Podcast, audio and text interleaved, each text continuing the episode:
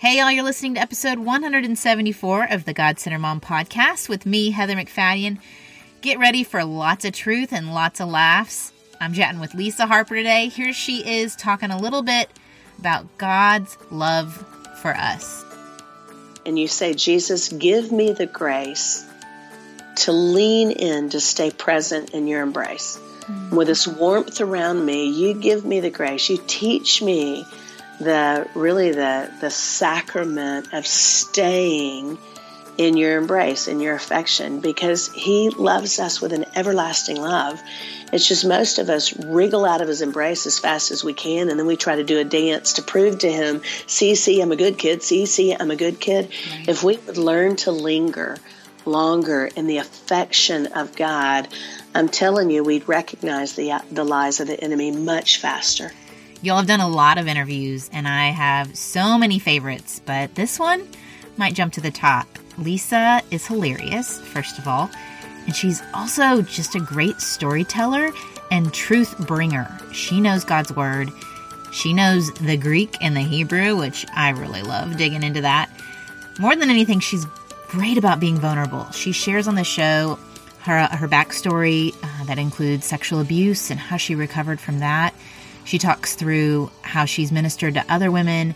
She even shares her seven year journey to adopting her beautiful daughter, Missy, from Haiti, and gives us, uh, you know, a couple of fabulous parenting tips in that. And about 30 minutes in, we finally get to Lisa's book uh, called The Sacrament of Happy.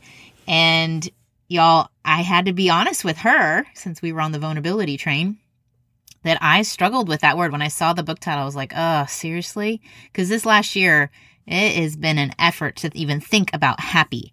And she convinced me otherwise. Such, such wisdom that came straight from scripture. You're going to be inspired as well. Uh, but before we get to that, I'd love to give shout out to this month's sponsor, Yip Yap.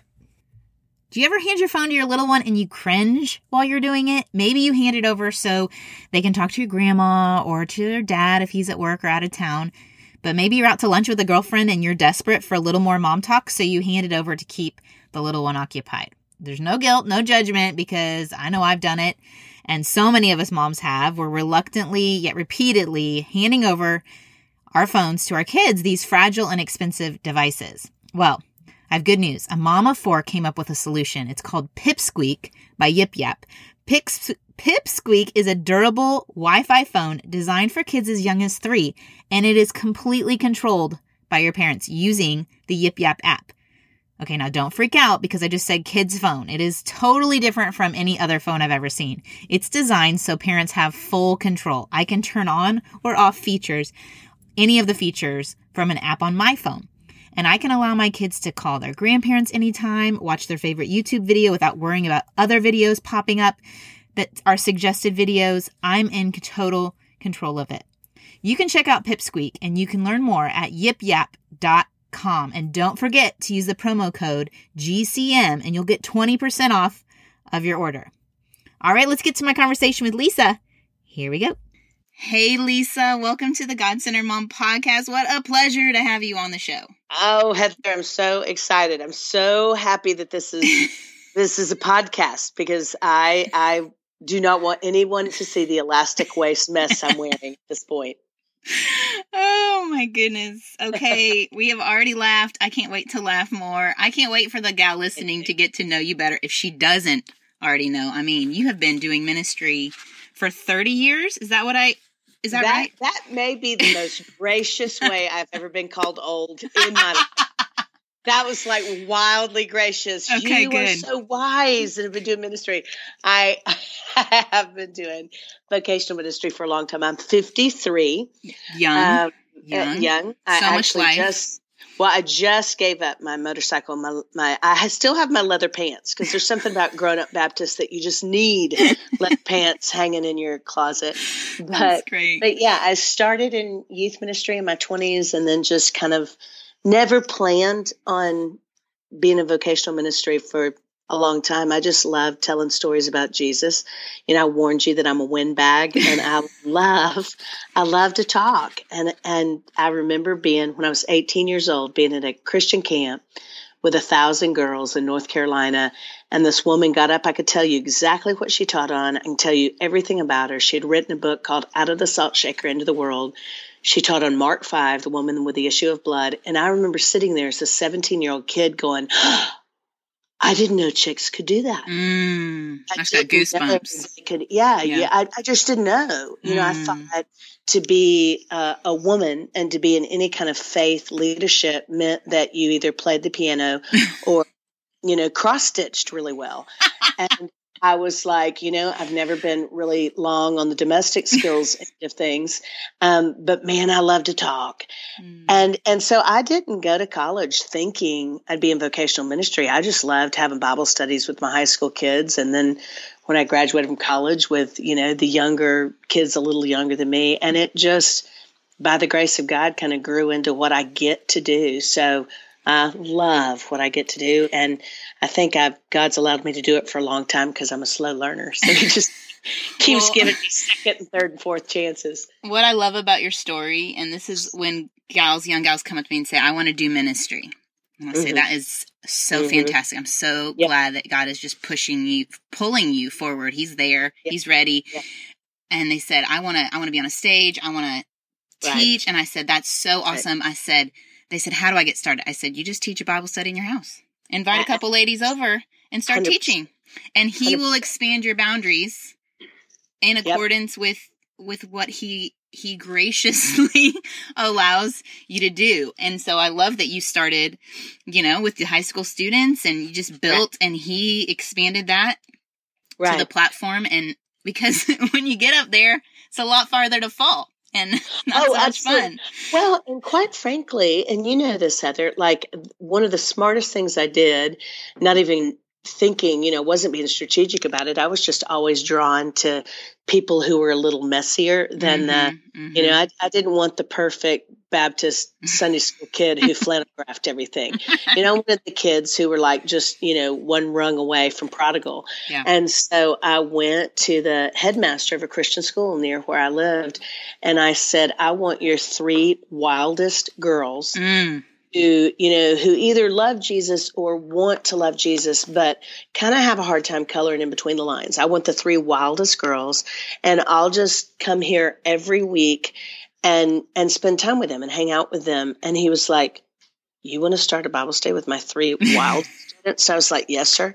Do you know Heather that two of those three, and they're all walking with Jesus, just one isn't in town, but are still friends of mine. Mm. And we met when I was 25 and they were 15 and it was it, it, i mean it ended up being the thing where even when i for a while was not in vocational ministry i was in pharmaceutical sales they'd be at my apartment every week with me making pancakes mm-hmm. and trying to encourage them you know not to sleep with their boyfriends yeah. and that to me is ministry ministry is life you know yep. Fred, Frederick Buechner says life itself is grace. And I think all too often our culture is so celebrity driven. It's based on how many followers you have or yeah. you know how big crowds are, what your book deal is. And and I've done huge and I've done small and it's really the huge and the small is not where you'll get your contentment and your joy. It's the relationships. And so if you're doing an arena with 15,000 people, gosh, that's awesome. But the things I walk away from when I do an arena event are, Oh my goodness, I had such a great time meeting Mary in catering who just lost her son in a car accident. And right. I ended up to pray with her. And of course, you love the rah rah of 15,000 women come together and feeling like they're not alone. But it's really the face to face ministry that becomes the scaffolding of of your calling. And so I think too many people aspire to what the world says is success. And I'm telling you, bigger is not better. Yeah, that's a good word. The gal yep. listening heard it. It's good. so good. Okay, you've mentioned Baptist a few times. Did you grow up Baptist? Uh, shocker.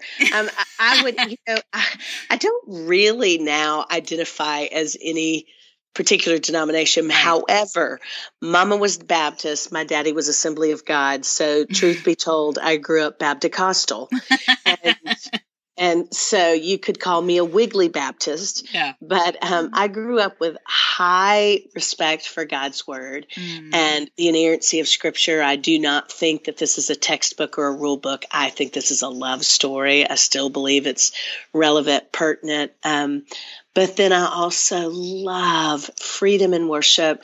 And I'm not about trying to pretend like we have it all together. And mm. a single mom with an adopted child. I'm pale. She's the most beautiful brown color you've ever seen because she's from Haiti.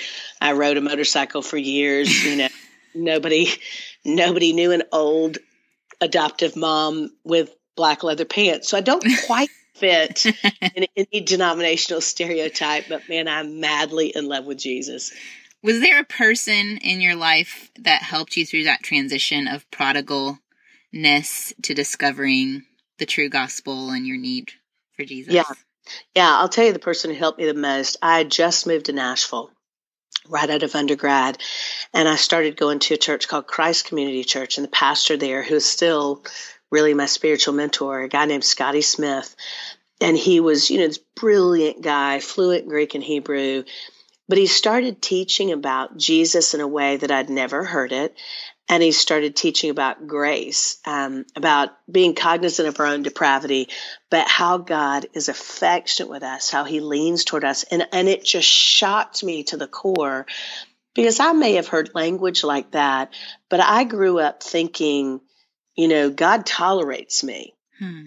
So I'm kind of lucky he let me slide under the door because, I, and, and, there was a lot of shame issues. Heather, when I was growing up, I was sexually abused when I was younger. Mm um, real violent divorce with my mom and my dad. My dad mm-hmm. left us. I loved my dad, so I assumed, you know, it must be at least partly my fault. Yeah. I was five years old, and yeah. I thought I must have been not sweet enough or pretty enough, or maybe I didn't use my inside voice enough, or or mm-hmm. daddy would have left. Mm-hmm. And over the next couple of years, some men came and went from our family who sexually molested my sister and I, mm-hmm. and that just kind of underscored that feeling of of not being good enough on mm. my my soul. I, I didn't know the the theology of shame.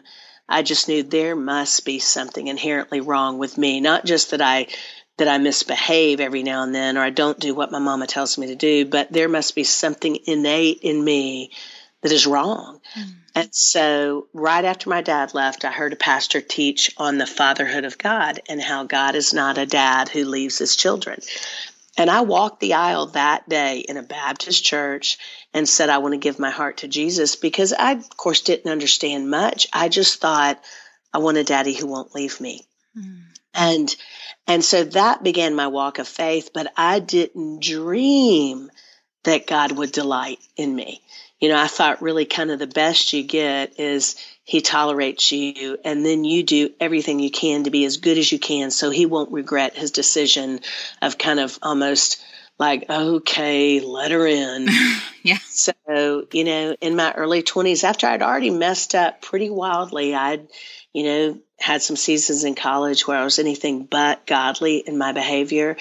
And so the concept of a God who grins when he sees us coming, the, the whole idea of Song of Solomon 4 9, that with one glance of our eyes, we captured his heart, that we mm-hmm. had God at hello, that he sings songs of delight over us, that he's not some unibrowed librarian. That was all, you know, it just slayed me. It just yeah. slayed me. And yeah. so I feel like in my 20s, I really fell in love with Jesus mm. um, through the teaching of a guy who ended up, his name's Scotty Smith, but he ended up introducing me to a bunch of other people. Um, more like-minded people, some women, uh, you know, older than me who mentored me, but it it started through my pastor, and he ended up becoming the um, adjunct professor of the seminary I went to.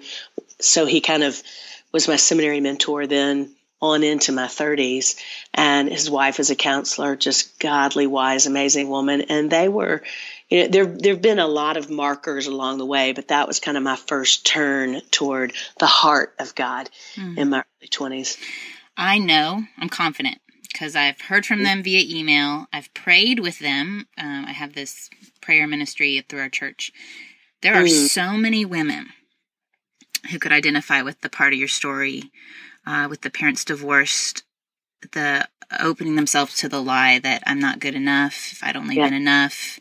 Yeah. Why would God allow this? There must, you know, I can't trust that God or uh, and then the sexual abuse. Oh, I wish I could just protect every little girl in the world and yeah. boy um, from that kind of.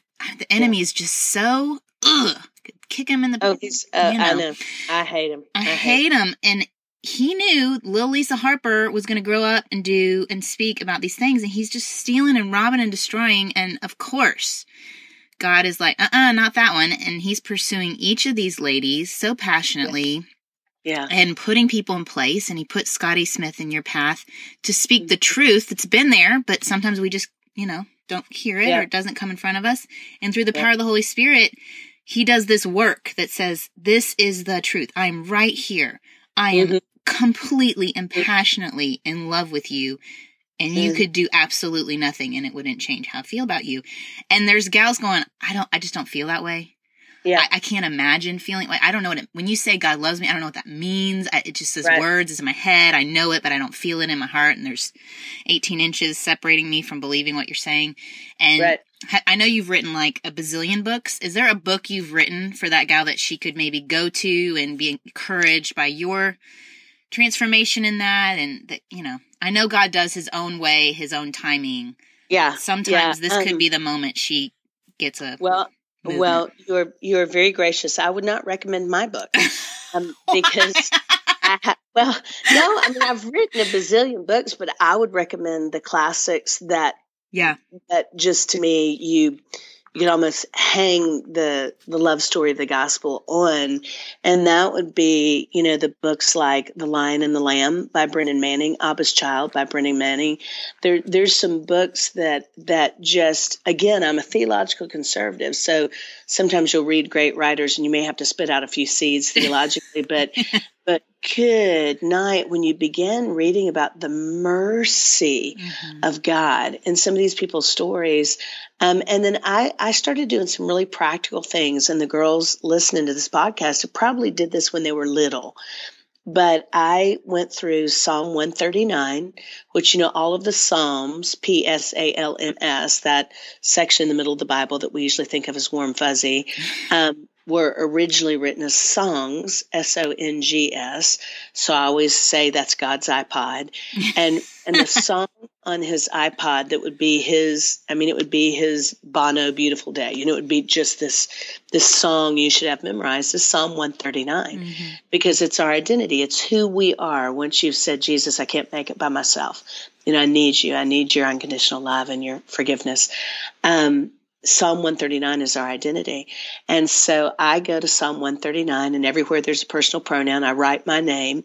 And that's God saying to me, You were wonderful and beautifully made. Because it's real easy for me to listen, even still, Heather, to the lies of the enemy. Yeah. I'm 53 years old. You know, I haven't been abused for 40 years much. I mean, I, I guess I've had some abuse in my 20s, but let's just say I haven't been abused for 30 years. So I haven't been abused for longer than I was abused. Mm-hmm, mm-hmm. And yet, when you've got sexual abuse, you've got emotional abuse, you've got things that have been done or said to you that made you feel less than. Mm-hmm. Um, it's, I feel like when you're younger, it's like you get this handprint made in the cement of your heart while it's still drying. Well, then, yes, God heals that. Yes, God redeems that. Yes, God's whispers a million different ways through good friends and husbands and pastors and his word and his spirit that here's the truth. That's not who you are. That's not who you are. But what I told somebody recently was those handprints in my heart, because they were set when I was a little girl, when it rains in my life. So when I go through a storm, when I go through a difficult season, those handprints still collect water. Mm-hmm. So I have to be very intentional about going, no, that is not who I am anymore. I have to be really intentional about going, okay, that is a lie from the enemy. Here's who I am in Christ. And then I do, as crazy as it sounds, but I, I started doing this with girls I work with who are recovering from addictions. I volunteer with a ministry here in Nashville with just these amazing women, most of whom have uh, incarceration in their background most of whom have homelessness and many of whom have mm. solicitation in their background. So, I mean, you talk about some hard yeah. stories. Yeah. And feeling less than, feeling shame because they've done some pretty shameful things um, and had really shameful things done to them. I have not yet met a woman who works as a prostitute who at six years old asked for a prostitute Barbie for Christmas. So right. sometimes culture vilifies them, but I'm like, no, she was a precious little girl. Mm-hmm. Most of them were by a family member. Mm-hmm. They go on to become mm-hmm. addicts because they are trying to numb the pain. You know, it's just mm-hmm. it's a horribly vicious cycle. But but just you know just inbred with shame. Well, anyway, I told my girls because they're like, Lisa, we don't get some of the heady theological stuff you're talking about. Give us something practical to really stay in that place of believing that he loves me, even believing that I'm lovable when it comes to a holy God. And I started getting them to take their laundry. They all share this like little laundromat in the residential treatment center they live in. And I said, You get your laundry out of the dryer and you put it on your little twin bed in the dorm and you lean back into that warm laundry. Because of course they don't have men in this residential treatment center just like me. My husband is lost won't stop to ask for directions. He's um, lost. Okay. Yeah. Mm-hmm, and my, I got you. yeah yeah no no man in my life either. Mm-hmm. um, and I said, you lean back in that warm laundry and you say, Jesus, give me the grace to lean in, to stay present in your embrace. Mm-hmm. With this warmth around me, you give me the grace. You teach me the really the the sacrament of staying in your embrace, in your affection, because he loves us with an everlasting love.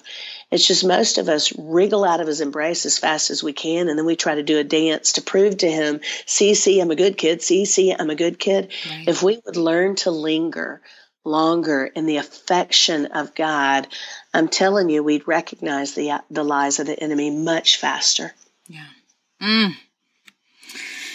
Just want to sit in that a little bit. Okay, so, um, all right, you I want to. You want to sit in that because you worked out so hard this morning. You need I'm just sitting on the floor late. I'm you just laying out. heat treatment mm-hmm, and a mm-hmm, massage. Mm-hmm, I'm, I'm, massaging my back right now. Yeah, yeah. So okay. All right. So this is your story, and God has rescued you, and you said, you know, there's no man, but. Yep. You have this precious daughter, Missy. Oh yeah. Take yeah. us. Well, take us. How did that happen? How did you go from well, when I was in my 20s and 30s, um, and even maybe early 40s, but certainly 20s and 30s, because I was still processing that. Okay, I know God loves me. I know He saved me, but golly, you know, I I just I hadn't really dealt with all the abuse when I was younger, and then I'm I'm owning it. I mean, there's certainly sin in my life, so I'm not saying oh I'm a victim. It was all my fault. right, right. I just had learned kind of a lifestyle and a trajectory that I was very, very attracted to abusive men. Mm-hmm. And so in my 20s, early 30s, I was in some very abusive relationships. And, uh, you know, as a confessing believer, vocational ministry, but still was just drawn to more abusive relationships. And God protected me from the abusers I was drawn to. And then the few good, godly guys I dated, God protected them from me because I was mm. hot on a stick. Mm. And so um, I'm not saying I was perfectly fixed, but by the time I kind of recognized the truth of who I was in Christ and was healthier and not drawn to toxic relationships, you know, I'm I'm in my 40s and I was like, geez, Louise, you know, my ovaries are raisins. And I've kind of missed that window you know, of biological motherhood. And so I don't for a moment think our God is capricious or punitive, but there are consequences to sin. Mm. And so, Heather, I thought, you know, my life story, because I was so slow to learn, is just I'm I'm not going to get to have children. And so by the absolute mercy of God and just some kind of the storylines that I couldn't make up myself, he I, I, was able to walk into this path of adoption and had some hard things in that. Had a, a, woman at church who I really trusted tell me when I was 40 and I was praying about it. She said, Lisa, I just want to encourage you not to adopt. She said, because of the the sexual molestation you, when you were younger, you might um, unwittingly transfer some of the trauma you experienced oh, as a child onto a child.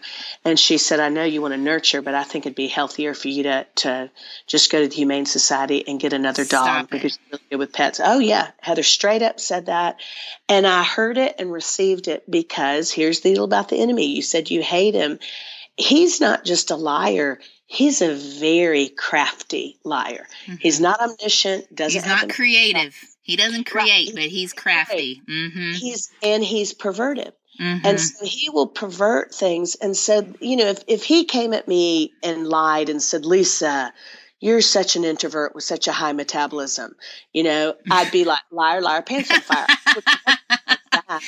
you know, from a mile away. Yeah. But that that's not what he does. He no. takes just a grain of truth and then he twists it, but it resonates with us because it has that grain of truth. So it sounds plausible. Yep. So when this well-meaning but very broken Christian woman who who herself had some real messed up stuff said to me, you know, gosh, I think you should adopt more pets because what if and then she put her fears into words instead of recognizing okay this woman is a crooked little tree. You know somewhere in her story she got so bent because of a desert or a storm and she doesn't trust anymore. So i need to be kind to her and treat her with the dignity that every image bearer of God deserves, but I don't need to heed what's fallen out of her mouth because it's not congruent with God's word. That's any that's fear based decision does not sound like a good decision to me. Right, right.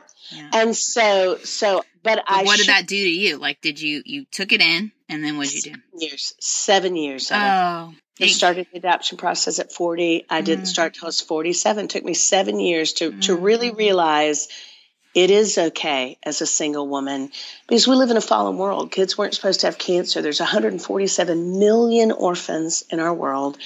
Millions will die before they reach the age of childhood because of very preventable diseases. And somebody needs to step in the gap. And so, yeah, I, I, I wholeheartedly believe that the best case scenario for any child is to have a mama and a daddy who loves them well, for some kids, the option is death in an orphanage or death in, in horrific circumstances and nobody who stands in the gap. Mm-hmm. So I told my adoption agency, I want a kid nobody's standing in line for. I don't want to step in and take a child who might possibly be adopted by a mama and a daddy who aren't perfect, as none of us are, but who love them well. Give me a child who doesn't have much of a shot. And I lost two adoptions. Mm. Um, one of them was the right thing. One of them broke my heart. And two weeks after that loss that was devastating, when my heart was just eviscerated, a friend called who just got the home from Haiti. And she said, Lisa, while in Haiti, one of the young moms died of AIDS.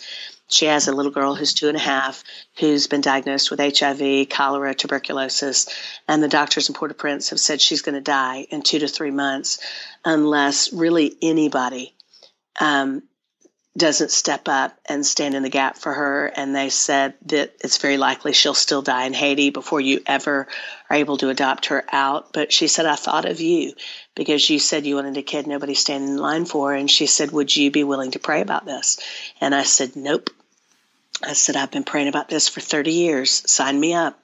And then, Heather, I got off the phone with her and said a bad word because I thought, oh, good night. you know, what have I done? I've just mm-hmm. signed up to be the adoptive mom of a child. I, I, have no idea what she looks like. I haven't seen a picture. All I know is she's two and a half years old. She's she's very, very, very sick and she's in Haiti. That's all I know. Wow. And um, here's the thing about following God. You don't have to see around the corner of your circumstances. Frankly, you never will. You just take the next step. Yeah. And and he's so good and he's so sovereign and he's so kind. And it took two years and it was a booger. It was a roller coaster. But I've now had her home for three and a half years. Her HIV is completely undetectable. She's healthy as a horse. She's the most beautiful, amazing seven year old. And I'm undone that God allowed me to be your mama. I, I, I did not know I could have this kind of. I've always been a glasses half full, pretty positive person, But I mean, the joy now, Heather, in the second half of my life, and Missy's not my hope. Jesus is my hope. Mm-hmm. Man, the gifts he gives us when we live wide open and we trust that the path he has for us is a good path, even when there's ache in it, it just changes everything. Mm. So much to what you just said. So much for encouragement to the gal listening who's in the hard place, like you said, mm-hmm. how there are consequences to our sin, but He is a good God who gives good gifts and redeems. In Amen. a way, He redeemed the seven year. I love that it's seven, by the way, because of you know, I, I grew up in the church, so seven, of course, and then forty would be harder. But little number, isn't it? It's good little. It's a good one. Uh, it just shows it was it was her the whole time. It was her. Yep. Like yep. he knew the whole time it was Missy. Yep. The third one too, of course. The third one. I know. Of course, know. two had to go. He needed to know that you were really in this to win it. And uh, I just, I love it wasn't like this quick fix, easy thing. Right. It was full right. dependence on him and his glory and right. what joy upon joy to just. Oh, it's been, it has been so amazing. I mean, I just, I told I was with um, this unknown little Bible teacher out of Texas lately. She has big hair. Her name is Beth. Um, but we were we were talking about motherhood, and I said, Beth, um, what would you like? Like out of all your years of experience walking with the Lord and being a great mom, if you just had to distill all that into one one thing to tell me, what would it be? And she paused, and of course, Beth being Beth Moore, I thought she's probably going to say something in Hebrew. and she just, you know, smiled and she said, Lisa, just try to say yes more than you say no. Mm. And I thought, golly, that's awesome. And here's here, so here's my two kind of pillars of being an old new mama. I try to say yes more than I say no with this precious gift named Melissa Price Harper that God gave me. And then, secondly, Heather, I think in three and a half years, I've made every mistake known to motherhood, but here's what I do well I am grateful every single day. Mm-hmm. I know I don't deserve in and of myself to be this precious pumpkin's mama. I know it. So the fact that God in his lavish kindness allowed me to be her mom, her second mama. I mean, ev- I don't remember a day since I brought her home that I don't get tickled and go, I, I love being this kid's mom. It's not always easy. We still have some hard medical stuff. She has a strong personality, so she's not Jesus Jr. There's days that it's really hard, but I'm I'm grateful yeah. every single day. I still weep at night when I sing over and she falls asleep and begins to softly snore and I'm rubbing that gorgeous curly Haitian hair I will weep and just go, God, I can't, I can't believe you love me so much mm. that you allow me to steward this miracle. And so it's gratitude to me is, is really the, it kind of, I think it's the, the, this miracle that allows us to live life with biblical happiness. And that is contentment, fulfillment, in believing that God is good and He does good, regardless of what we're walking through. Because happiness is not the absence of sadness. Happiness is the firm belief that our God is good and He does good. And and gratitude to me, that's kind of almost the fuel that keeps that engine going. I'm glad you brought up happiness since we're 30 minutes. That was a smooth segue, wasn't it? That was real good. That was real good. You are gifted in talking. So, uh, yeah. Do you have time to stick around for a little bit more? So we can Heck talk about. Yeah. Okay, good. Asking me if I have time for a, for like a donut. Yes. okay, good. Because I got time. In, I'm in, baby. I've got I've got a list here to talk about. Still, we're 30 minutes in. So this is your new book, The Sacrament of Happy. And you know, I see happy and I'm like, oh goodness. I know. Sounds you, trite and you, cheesy. You're like, I mean, I don't know if you feel like you have to defend it, but what I did right oh. before we got on, I said, okay, I've been seeing happy because it's big and pink on this page, mm-hmm. this front cover. Mm-hmm. Sacrament. I've heard of mm. sacraments. Kind of makes mm. me think of the Catholic Church, but what is it? So I Googled it, like you do in 2017. Right. right. Outward and visible sign of right. inward and spiritual divine grace. And I went, yep. oh my land, did yep. that just change the whole thing? Yep. Yep. Outward and yeah. visible sign of inward and spiritual divine. Okay. All right. So convince mm-hmm. us. Well, I, I, I purposely, I'm, I purposely had that juxtaposition in the title, the mm-hmm. sacrament of happy. And then the subtitle was really my favorite part yeah, of the yeah, whole yeah. thing, which is what a smiling God brings to a wounded world. Yeah. Because there this is a message as as image bearers, Christ followers, the world needs to hear this message because most of us uh, true biblical happy has been hijacked in modern culture. And I was taught, growing up in the church, that happy is based on happenstance. Therefore, it's trite and even narcissistic because it's based on what happens to you that you enjoy. Whereas joy, and usually that would be said with you know more inflection. It's spiritual. it's mm-hmm. spiritual because it's based on the acronym Jesus, others, yourself. And so I, I just wanted to go, is that true? Is is that actually true? Does does does that hold up biblically? Is that defensible biblically? And so I just decided I'm going to spend like a year studying hmm. what what the Bible has to say about happiness. I was shocked to find out. First of all, it's it the Bible is riddled with the idea of happiness all most of the time in our English Bibles, it is translated blessed. So the Hebrew word asher, which means happy, um, it also means blessed. And then the Greek word makairos is usually translated blessed, also means happy. And, and biblical happiness, asher and makairos, are not ha ha ha, this is based on my circumstances, or I'm in my skinny jeans, or, you know, I just won the Powerball. That's not that's not biblical happiness. Yeah. Biblical happiness is the contentment, the fulfillment, and the delight that comes from intimacy with God. With, you know, basically the nutshell of that would be the firm belief that God is good and He does good and He loves me. Hmm. Um, regardless of my circumstances. That's true biblical happiness. So it's actually manifest in, it, it is manifest in belly laughs sometimes, but it's also manifest in contentment and fulfillment when you're grieving. You know, when you're grieving the loss of someone you love very much. When when I lost those first two adoptions, was I experiencing actually happiness in my soul, even though I was weeping and emotionally devastated? Are those are those two mutually exclusive? Well, the Bible says no the Bible says that delight and despair actually happen at the same time, and that you actually can't have true biblical joy without despair. One illuminates the other.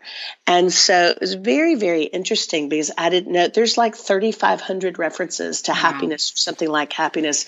The, the Psalter, the Psalms begin with happy is the man. We translate it blessed, but it's mm-hmm. accurate to say happy is the man who walks in the ways of God. The Sermon on the Mount could accurately be called uh, a sermon on how to be happy. Interesting, yeah. You would, you would think there's no way that belongs in a decent church. That sounds like some kind of cultish, bonkers thing where they're going to all, it's like QVC sermon. it's like, no, I'm not trying to diss QVC. I'm sure there's some good things about in there, but you, it sounds like well, you just think cheesy when we think QVC, or, or you're trying to hawk yeah, something. You're trying, trying to, to you convince us of something that's not true. Yeah, and it's yeah. like no, Jesus was literally saying to these people in the hill, "If you do this, you'll be happy." You'll be mm. content. You'll be fulfilled. You'll experience delight. And so then what just amazed me was in 1 Timothy 1.11, and that's where Paul is given Tim, you know, his little mentee, he's kind of given him his charge. He's like, okay, as a follower of Christ, you're grown up. Here's how you're you're going to live now, buddy. This is how you're going to live your life. This is how you're going to just frame your life. And he says, your call is to share the glorious euangelion. That's the gospel. I'm like, jelly? What are you talking about, jelly? I know, I know, I know. Evangelion, okay. I, I, need to do your morning workouts because I got some jelly going on, baby. no, you on euangelion is the Greek word for the gospel. It means the good news. Yeah. Okay. So he says, Tim, your call, your charge, this is how you're going to spend the rest of your days, is you're to share the glorious good news of the Makairos God, of the happy God. Hmm. Now you stop and think if our calling hmm. is to tell other people we've got a God who grins when he sees us coming. Mm. I mean, again, you may not use those exact semantics, but I always thought God was kind of mad at me mm. or at least a little bit disappointed with me. And you think, will that dog hunt? Does that preach? Yeah, Heather, I was in, you know, with kids coming straight off the boat. Last year, I got to work with um, Syrian refugees mm. at the border between Greece and Macedonia. And you talk about a place where all you want to do is lie on the dirt and sob mm. because of the sorrow of humanity. These people who have been, I mean, tortured in ways we can't even wrap our minds around by ISIS. They've lost children as they're trying to flee Syria mm. and Turkey and Northern Africa. And, and we're the first station to, to meet them and minister to them. Well, I was like, what can I give these people? I mean, these people are are I, I, I don't know this kind of hardship, right. this kind of horror. And and we started working in the children's tent, and we've got these like two or three hundred little Middle, Middle Eastern kids. None of them, none of us speak their dialect. I'm there with my Bible study from Nashville. There's eleven of us, middle aged, you know, white women from Nashville, Tennessee, and elastic waist. you know, what in the world are we going to be able to give these little kids? Well, one of the girls was like, because of course there's no video games, there's no nothing to paint with, there's no new stuffed animals. We're just kind of like standing there. And one of the girls just started singing, really as a last resort, the Hokey Pokey. Now, little did you know, the Hokey Pokey is a universal. You know, really, that's good to oh, know. Oh, no Keep that in the back back pocket. All, All right, little precious refugee children. I mean, they come flying to join us. We end up having this huge, raucous hokey pokey circle with all these precious, you know, Syrian and Iranian and, and Turkish children, you know, just dancing in the circle. Their parents have lost everything. And I'm like, uh, the kids are laughing. They're begging us not to stop. Well, at one point, I went to step outside the circle just because even though it was wintertime, I was so hot from all the dancing I went to pull off my sweatshirt. Well, this young mama approaches me. She's obviously Muslim because she's in a full burqa. And she says in perfect English, May I speak with you for a moment? I was like, Oh, yes, ma'am, absolutely. And she said, My husband and I just want to thank you. She said, My little boy, and she points out this seven year old boy, same age as Missy. And she says, This is the first time I've seen Abdullah smile or laugh in mm. two weeks. Mm. She said, We lost his baby sister in mm. Syria two mm. weeks ago. That mm. was the last straw for us. She was killed in the Civil War. Mm-hmm. And she said, We left everything behind, everything. And she said, I have not seen him smile since we lost his little sister. And she said, This is the first time I've seen him laugh. And we just wanted to thank you. And she said, I know you are Christ followers. And she said, I would like to ask you to pray because I believe your prayers are powerful for my son's joy to return. Mm-hmm. And I said, Oh, Fatima, I would be honored to pray for your son. So there I am in the middle of this field, this winter field on the border of Greece and Macedonia with people who've lost everything, Heather, and they are, are they don't know Jesus. They're Muslim. And because I made this little boy laugh who lost his sister, mm-hmm. the mama asked me to lay hands on her son and I prayed for his joy to return in the name of Jesus. So when people go, Oh, geez, this is tried, I'm like, Oh no, this is anything but tried. Mm. Our world is desperate mm. for this kind of happy, not ha ha, circumstance based, trite happy. That's not that's not the gift of happiness god gives us. Mm-hmm. god gives us contentment and fulfillment and delight in the midst of of really chaos. And so i'm like yeah it can change the world and it changes us. Mm. and you know historically having grown up in the church i would have put like this holiness factor on the word blessed. Like it's like you are yeah. made more holy when you right. mourn. Blessed are those who whatever but as you're talking, I'm thinking, why do we like to make these boxes? Because to me, right. that's holy happiness. Like that yeah. is like a holy right. moment you got to be a part oh. of. Oh yeah, God's Absolutely. work in that family's life through what you right. were doing. I think holy well, happiness sounds like pretty awesome. That sounds great well, to me. We have we have emasculated um, this just powerful gift, this sacrament mm. God gave us for our good and the world's good because we want to make ourselves sound more spiritual. Right. So that's actually the sad thing mm. is how we have not received this gift or how we pervert it because we're so insecure. We want to make sure nobody thinks we're superficial and trite. And I'm like, goodness gracious, sometimes really what it does take is a friendly word and a smile. I had a woman recently at an event who was so mean and so abrupt and so cross, and she was just eviscerating me and I knew it wasn't about me. I knew right. this one was really sad because usually anger is anger is kind of the, the secondary the, emotion. Yeah, mm-hmm. it is. It is. It's just it, it masquerades for sad.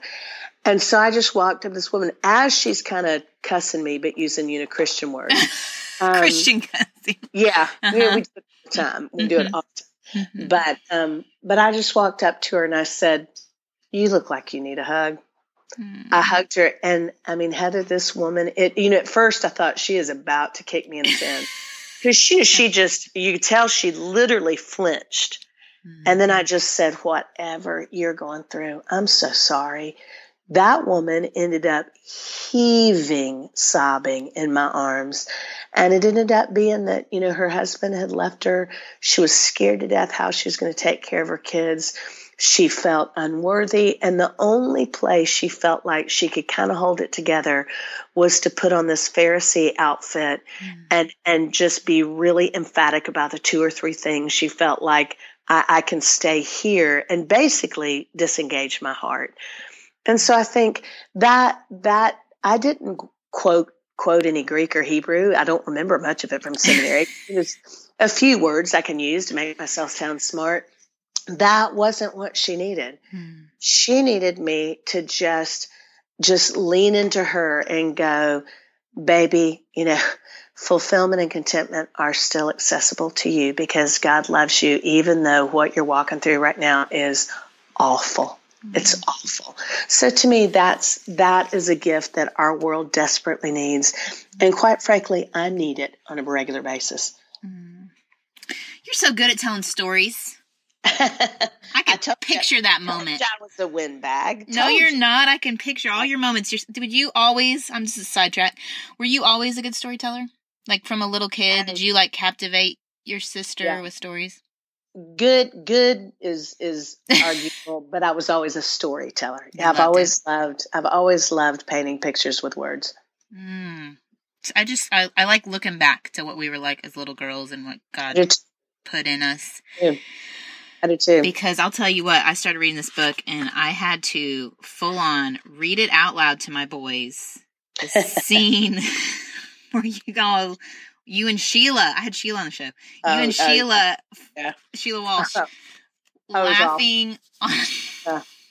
if you could have seen her, and Heather, some of the stuff I can't even tell completely because I adore Sheila, and she's like the classiest, you know. She's very British and very proper. is just amazing. Mm-hmm. But to watch her walk in front of me toward this huge television interview with the telltale sign of what had happened there in the mud, um, where she had tinkled on herself in this really elegant outfit. I, am telling you, it was one of the, the happiest days of my life. It was hilarious.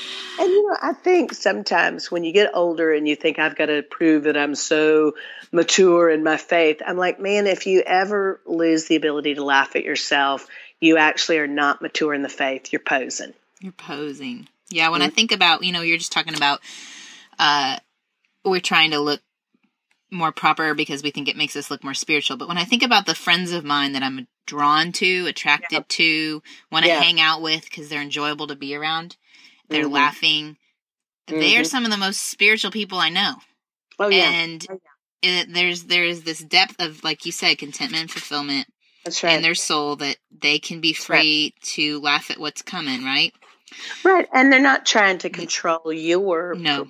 Perception of them. Mm. They love you enough to trust that you are going to think well of them, and when when they do something that no one should think well of, they know that you're going to go, "Hey, baby, I'll walk you back toward reconciliation with Jesus." Mm. So I think that's the sign of a true maturely a truly mature believer is to not try to control other people's perception. They're really only dancing for the approval of Jesus. So if there's a gal and she is not feeling so happy. Yep. She's not feeling it. Um, I know when I approached this book, I was I told you I was in a season of grief, and yep. you know I had I had moments, and um, but you know that that word just can rub you wrong if you're in a in a yep. hard place. Even yep. though, like you said, we need it. The world needs our grounded um, contentment and fulfillment. How right. do you help her transition? Well, the first yeah, the first thing I'd say is don't even start with happy because of the misconception so many of us have about mm that word. mm Start with grateful. And and that's not as big a leap. Start with grateful and as as simple as it is, it can really do profound change in our in our inner man. You start when you're in your saddest season of going, okay, I'm gonna I'm going to set my heart back to the toward the Lord, and I'm going to make a list of ten things. You don't have to write it down; you can do it in your mind. But I'm going to make a, t- a list of ten things that just today, in this moment, I'm grateful for. And it may be a real macro list. It may be I'm grateful that I'm alive. I'm grateful that you know one of my parents is still living. I'm grateful that you know it can be a very macro list. Yeah. But if you will really do that sincerely, I'm telling you, you're you will start to turn back toward, you know, if you look at the Song of Solomon, which I always say is like Danielle Steel in the Old Testament. but um, but I love the Song of Solomon. Yeah. When they are experiencing, and of course that's metonym and metaphor. It really happened. There really is this guy and this girl who fell madly in love Solomon Shulamite, but it's metaphorical of us and our divine bridegroom. And when she experiences this, where she feels like she is far from her husband, first she has to be cognizant of that. But then she goes through and she begins to go, here's the things I love about him. Here's what I'm grateful for. And that is as simple as it is, it has some profound emotional, transformational um, blessing for us. When you been, begin to go, oh my gosh, I, I had forgotten. I, I was really worried about money this season and God brought in this extra four thousand dollars. This just happened to me. You know, we mm-hmm. our HVAC went out. I'm like, I'm a single mom. My kid has yeah, HIV. Yes, yes. I, I, started worrying. Yeah. And then I got this check that I did not know I was going to get. That pay, was the exact amount as mm put in this new HVAC. And I thought, golly, I can quote all day long. You know, Psalm 68, he's a father to fathers and a husband to the husbandless. But sometimes I forget, okay, he literally just then, in a very practical way, was my husband. He bought my new HVAC system that I was worried about how I'm going to pay for this. Thank you, God, that that's mm. not just a verse to cross stitch. You are a husband to the husbandless, mm. whether we're married or not. In those moments when you feel like I'm the only one taking care of myself, God goes, Hey, buddy, sweetie, I've got your back. I've had it all along. And gratitude helps us get back to the truth when we tend to be a little bit um, myopic about um, I'm in a hole or I'm in a dark place that I'm having a hard time getting out of. I receive that. That's good. That's yeah. real good. oh, Lisa. We need, to, we need to hang out face to face, Heather. Think so. Come to Dallas. I'll take you to Velvet Taco. It's my favorite taco place. Hey, you I actually just fell madly in love with you. Okay if you will if you will feed me Mexican food, I will be your okay. friend forever. I will okay. I will like do your laundry. Oh, that's if, serious. I don't even do my laundry. I let the boys do my laundry because maybe I will do your boys' laundry. Whoa. I will do now that is yeah. a whole other level. You, you know what you're committing you, yourself to there. Let me tell you, you had me at Mexican food. I'm all, all right. in. Come on, come on. Velvet Taco and I'm in. Well, I've so loved talking to you. Thank you so much for having me on God Centered Mom. I really enjoyed You're very welcome. You're very welcome. And tell people if they wanted to connect with you, keep up with, you know, you've got more stuff. you always got stuff coming. You've got a yeah. Gospel of Mark yeah. study coming out. So where could they keep up with you online? Um, lisaharper.net. Um, you can go to Lifeway. Lifeway will send you to, to, uh, I've got books and Bible studies with them, but lisaharper.net. And then this new book, The Sacrament of Happy, dot com mm-hmm. is actually its own. There's a landing page there that'll send you to everything else but we'll we'll send you those things. But don't go to lisaharper.com that evidently is a girl who doesn't wear as many clothes as i do. And so make sure it's that is a really sure important thing to know. That is very good. My understanding is she has a much better figure than i do but um, I don't think she's a Bible teacher. So mm. go to mm. lisaharper.net. Mm. So mm. net is the, the operative word there. Well, thank you. I haven't told you this yet, but right, my parents had just moved in with us, and I'd already signed up to come to Propel with my really best You're friend. Kidding. And I came, and I was just like, "How am I going to do this? How oh. am I going to do this?" And yes. you stood up there, and you made me laugh, of course. And that, but you spoke such truth, and I just, I think you had a surrender, right? Am I recalling right? You don't remember? You Dallas Propel? Uh huh. Dallas. I don't even remember. I think I remember you did, I and I just like literally handed it all over to God. Felt this complete release. Yes, yes, and yes, you remember. And it was, it was like such a holy moment yep. for me. And I know, like you said, when you're on a platform, you don't get the intimate, you don't get the feedback of what God did for each person. I don't yeah. always get the feedback when someone listens to this show, what yeah. God's doing he's he's got everybody on a own path and he uses different things to weave in. And so he used your words in my life and i hadn't gotten to thank you yet so thank you. Heather that okay let me let me just ask you a favor. Yeah. When we come back to dallas we're doing dallas propel again i think with beth again but it'll be chris. And seems like it's chris maybe the exact same team chris lisa Bevere, beth moore myself. Um, if you can come to that one, come backstage with us and do do God centered mom from the green room and let oh, us all be, be fun. mom. That would be fun. So, that would yeah. be fun. That would be okay. fun. Cool, cool, cool. But you just thank you so much, so so much for your ministry and for letting God use your gifts and for being faithful and not letting that dumb enemy keep you down. Good grief. stupid, stupid, stupid head. Stupid, stupid head. lizard. Yeah, I I do allow Missy to call him a doo doo head, so she calls him Devil the Doo Doo Head. And I love that you didn't capitalize his name in this book. No, I refuse to. That's a, that's amazing. I love that. All right, Lisa, we could ch- I think all day. Velvet Taco. We'll meet there. Thanks, Heather. All right, adios. Bye. Bye bye. Did I tell you you would laugh? I mean, did you hear me? I was full on, like, head back, hysterically laughing.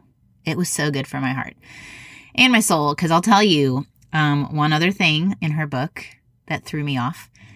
I was reading along, I think it was like the, even the first or second chapter, and I'm reading along and she's sharing a story about her brother and a neighbor that all the kids in the neighborhood were scared of because they'd like made up this story that she was a witch or something and her brother was headed towards the house to check out the fish pond this old lady had and she in the story yells out john price you come back here and i like, like literally just shook my head thinking, surely I just added those words in. It did not say that. I'm having an hallucination because John Price is my dad's name. I'm not even kidding. His name is John Price. My maiden name, Price. My son's name, Price. And here I am reading it. I'm thinking, that does not make sense. Why would her brother be John Price? Because she's Lisa Harper. That doesn't make sense. Well, it turns out it's his middle name. He's John Price Harper and she called him John Price. And so that's why she put it in like that. I was like, okay, God, I got it. You have a message for me here. You are calling me out to re enter and dis- rediscover how you made me. And you made me to be happy in your image because you are a God who is happy. And so, anyway, I just wanted to share that little story with you because I could not believe it. And I thought, as listeners, you might find it interesting. But I did put it at the end of the show because if you made it this far, 58 minutes in, you are true, true friends. I hope you all have a great rest of your week. If you've had kids start back at school or if you're about to, uh, if you have little ones that are maybe going to start Mother's Day out or preschool after Labor Day, you've almost finished. you've almost finished the summer. You're almost to the finish line. I was just telling a friend with lots of young kids, summers were whew, really hard with little, little kids. And I just couldn't believe that Mother's Day outs and preschools would get out early in May and they would start late in September. It felt like torture. Uh, but I will tell you that to give you a little bit of hope, young moms, uh, it does get different different easy, different hard. I feel like we had a really successful summer this year and that everyone had a great time. So, uh, you're doing a great work. Every little moment you spend holding those babies, taking them to the pool, changing them in and out of swimsuits and, and the swim diapers and all that jazz was, you know, all showing them Christ's love and the gospel. And even if you blew it a few times, that's fine. If you blew it every day, God still loves you. He is still for you. Um, we all are imperfect and in process. And I just want to encourage you. All right, I'm rambling, so it's time to get off. I hope that you are over following me on Instagram and Facebook. And, you know, I'm going to be sharing some fun new things this week. I will be interviewing Paul David Tripp this week and have his show airing in a couple weeks. And, uh, some fun news about something he's doing in September that you do not want to miss me announcing. So go find me over on Instagram and Facebook at God Center Mom. All right. Adios. I hope you enjoyed this episode of the God Centered Mom podcast. If you're looking for more resources on how to replace me with he, go to godcenteredmom.com. That's where you'll also find show notes with any links mentioned by our guest. I want you to really understand and know that God is just as present while you are washing dishes at your kitchen sink as while you are worshiping Him in a church pew. He sees your service to your family and He is pleased. As it says in Zephaniah 3:17, "The Lord your God is with you; he is mighty to save. He takes great delight in you. He will quiet you with his love, and he will rejoice over you with singing." Have a great day.